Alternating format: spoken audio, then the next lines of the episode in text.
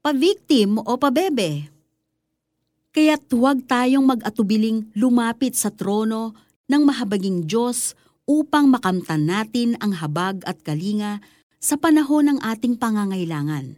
Mga Hebreo 4.16 Kapag may matindi kang problema, do you find yourself crying out for God's mercy? In the book of Psalms, marami tayong mababasang awit na isinulat ni David kung saan humihingi siya ng habag ng Diyos. Ayon naman sa sumulat ng letter to the Hebrews, huwag tayong mag-atubiling lumapit sa mahabaging Diyos para makatanggap tayo ng habag at kalinga niya. Maaring minsan sa kagustuhan nating masagot agad ang prayer natin, hinahard sell natin kay Lord ang problema natin. Habang kinakausap natin siya, baka hindi natin napapansin na we don't just express our situation. Baka ina-exaggerate na natin at pinapalabas na talagang hirap na hirap na tayo.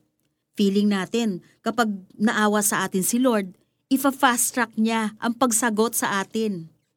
Although we are encouraged by Hebrews 4.16 to ask God for mercy, it doesn't mean na lagi tayong maglulupasay at paulit-ulit nahihingi ng awa. All because tingin natin parang ayaw pa tayong kaawaan ng Diyos. This is a victim mentality.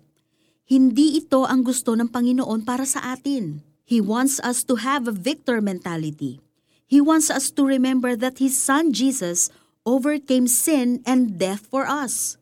So in Christ, we are also victorious. Ang paglapit natin sa trono ng Diyos ay pagkilala na mahabagin siya. Kaya we can experience His grace and mercy. Kaya instead of feeling like a victim, mas okay pa nga ang magpabebe kay Lord. Idaan natin sa paglalambing ang ating prayers. Sa ganitong paraan, ipinapakita natin na ine-embrace natin ang identity natin hindi lamang bilang anak ng Diyos, kundi tagapagmana rin niya.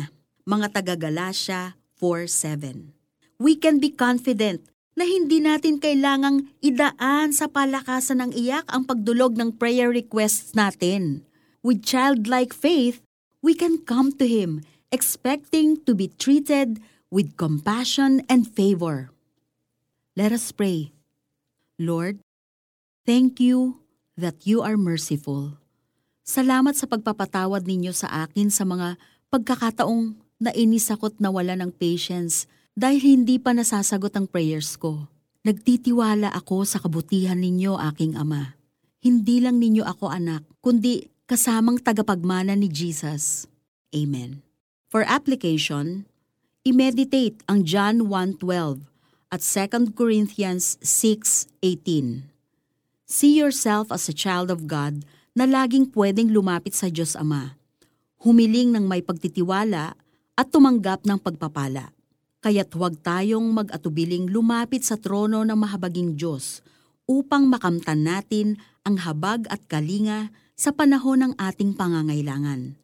Mga Hebreo 4.16